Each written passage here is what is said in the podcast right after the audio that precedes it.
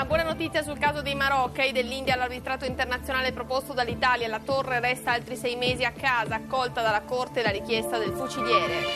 Questa è la notizia che vogliamo commentare con voi ora. 335 699 2949. Sui Marò ci sono altri sei mesi in Italia per la torre, ma soprattutto l'India accetta l'arbitrato internazionale. Due ottime notizie, specie la seconda. Angela Del Vecchio è docente di diritto internazionale all'Università Luis di Roma. Buonasera professoressa. Buonasera a voi.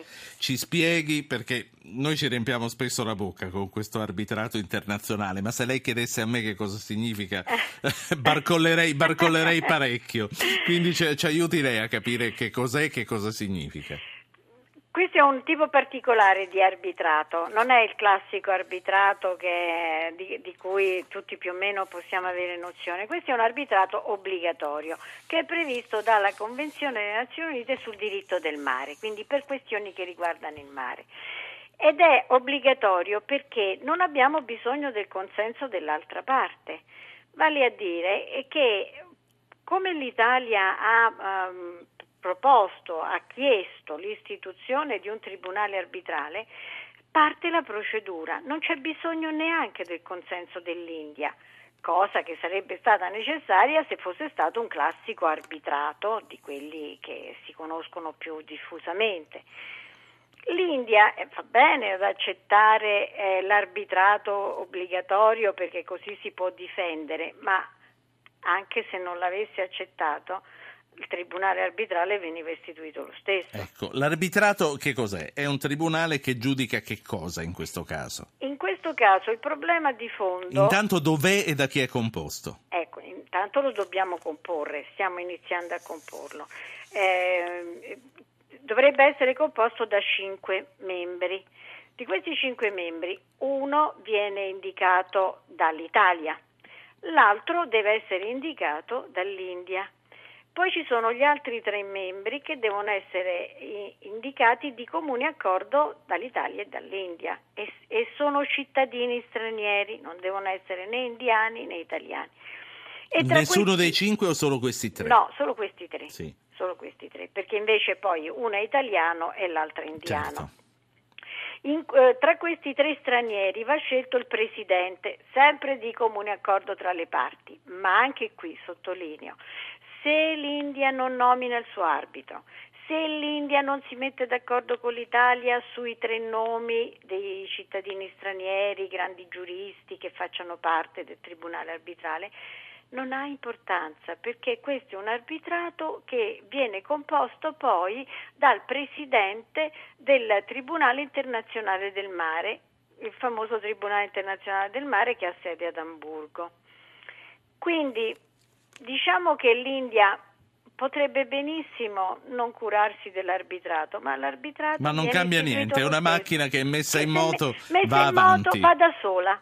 Va da sola. Beh, questo, questo, è molto rassicurante. Senta, i mh, mm, cinque componenti della giuria sono magistrati, sono giuristi, lei Devono dicendo. essere dei grandi nomi, dei grandi giuristi, eh, in genere sono grandi professori di diritto internazionale, sono eh, personalità molto note nel mondo del diritto internazionale. Quanto tempo ci vuole per mettere insieme un arbitrato internazionale? Guardi, questo questo arbitrato qui, perché per gli altri, quelli classici, ci vuole molto tempo, ma questo, dato che è tutto così bene disciplinato già in anticipo, eh, guardi, io ho fatto un calcolo che mm, diciamo a settembre noi ce l'abbiamo, se tutto va male, no? se l'India non, pro, non, propone il suo nome, se non si mette d'accordo con noi, um, se no massimo 75 giorni e abbiamo il tribunale arbitrale costituito. Sì. Eh, prima, di no, fare, settembre, sì, prima, di fare, parlare un ascoltatore c'è ancora una cosa che le voglio chiedere io. Che cosa devono giudicare una volta che si sono trovate queste cinque persone? Devono giudicare il fatto eh, no, del no. quale sono rimasti protagonisti o chi li dovrà giudicare? Perfetto, chi li dovrà giudicare? Perché la controversia tra Italia e India finora è soltanto questa chi ha il diritto di giudicare i due Marò su quel fatto avvenuto in acque internazionali e che ha provocato la morte di quei due pescatori. Chi ha la competenza, l'Italia o l'India? E la questione che il, Tribunale arbitrale risolverà è questa. a competenza l'Italia, a competenza l'India. Dovrà decidere tra, due, eh, tra questi due interrogativi.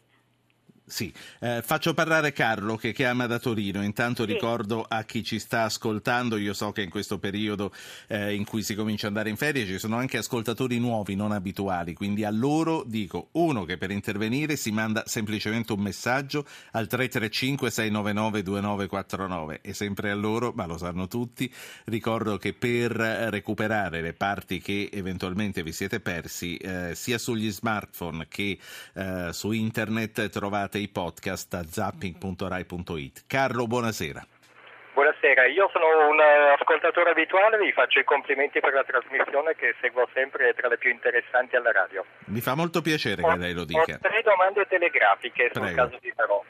La prima perché nessuno ha mai spiegato uh, al pubblico cosa è successo effettivamente il giorno dell'incidente, perché la nave che li porta, aveva i Marò a bordo è tornata in India e quindi ha fatto scendere i militari. La seconda è perché nessuno ha mai spiegato quali erano le vere regole di ingaggio di questi militari. Si è fatta tanta polemica sul ruolo di questi militari come se fossero degli eroi o dei criminali, ma nessuno ha detto quali erano le regole di ingaggio che il governo aveva dato per mettere i militari sulle navi in questa funzione. Sì. No, è molto importante, perché sì. Si è aspettato così tanto tempo da attivare questo arbitrato? Sì, eh, no, sì, mm, le voglio dire una cosa prima di lasciare, non è vero che queste cose che lei chiede e che fa bene a chiedere perché facciamo bene a ricordarle non l'ha mai dette nessuno, le stiamo dicendo da tre anni e mezzo, però è importante che le ridiciamo. Grazie a lei Carlo. Professoressa, il nostro ascoltatore eh, ci chiedeva tre cose. Uno, perché mai siano tornati in porto quella volta quando poi li hanno arrestati. Due, quali siano le regole regole di ingaggio per i fucilieri di marina in casi come questi e poi perché ci sia voluto tanto tempo, tre anni e mezzo, per arrivare a questo arbitrato. Tutte e tre domande che sono mm, non del tutto giuridiche, ma alle quali cercherò di dare una risposta. Infatti sono politiche soprattutto. sì, non sono giuridiche. Però la prima, eh, ci fu una, un, posso dire un inganno da parte della, delle autorità indiane nei confronti della nave italiana perché fu detto che ehm, se per cortesia rientravano nel porto per riconoscere eh, dei pirati che eh, si riteneva fossero i responsabili dell'attacco alla loro nave. Quindi loro furono con un inganno eh, portati eh, nel mare territoriale indiano e poi sempre con uh, varie, eh, varie pressioni sull'armatore che aveva tutto l'interesse a ripartire con il suo carico, eccetera, furono fatti scendere solo i due, i due Marò e la nave potette riprendere il largo. Per quanto riguarda le regole di ingaggio, anche qui eh, si era in una fase in cui la mh, partecipazione di, eh, di ufficiali eh, appartenenti alla Marina Militare Italiana nelle navi mercantili a tutela eh, contro la pirateria era stata eh, disciplinata con non particolare attenzione.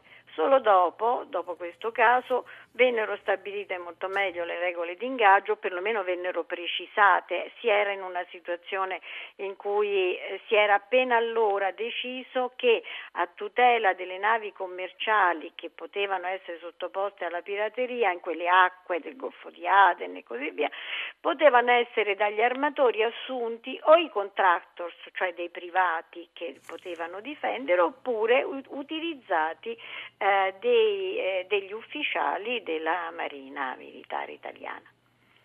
E la terza, aspetti, che cosa? La terza era perché ci è voluto tanto tempo per arrivare a questo arbitrato. Anche questa non è una domanda giuridica, ma politica, perché i nostri governi hanno Che sono stati tre. Tre. Eh perché abbiamo cominciato con Monti, è andato avanti il governo Letta e abbiamo il governo Renzi. Sì, soprattutto ci sono stati tre ministri degli esteri, eh tra certo. l'altro e tre ministri della difesa. Eh certo, i quali hanno ritenuto fino a qualche giorno fa che il negoziato fosse la soluzione migliore per eh, trovare eh, così la, la, soluzione al caso dei due Marò e il negoziato però abbiamo visto in tre anni non ha portato risultati.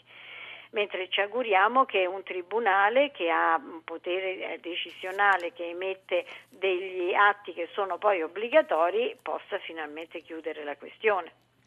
L'ultima cosa e la saluto professoressa Del Vecchio. Ora ci sono le condizioni perché eh, anche Girone possa essere lasciato tornare in Italia, ehm, giuridica e poi politicamente vediamo quello che succederà.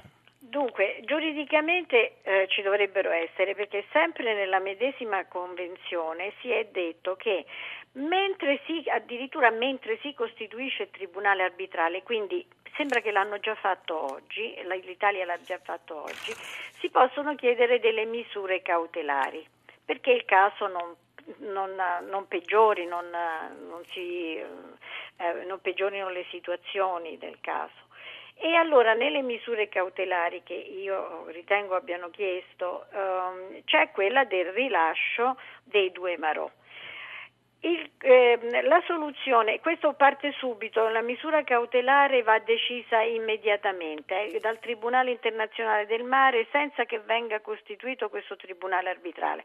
È una decisione che il Tribunale internazionale del mare deve prendere immediatamente.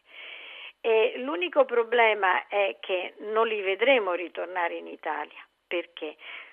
Qualunque giudice che vuole essere terzo ed imparziale e che si trova una controversia tra due stati, nel caso di specie tra Italia e India. Adesso il piatto della bilancia pesa a favore dell'India, certo. ma se lo spostano in Italia peserà a favore dell'Italia. Quindi mettendomi nei panni dei giudici ritengo che li spostino dall'India ma non li mandino in Italia. La saluto, parte il TG2, grazie per questi chiarimenti che ci ha dato, veramente illuminanti. Angela Del Vecchio, docente di diritto internazionale.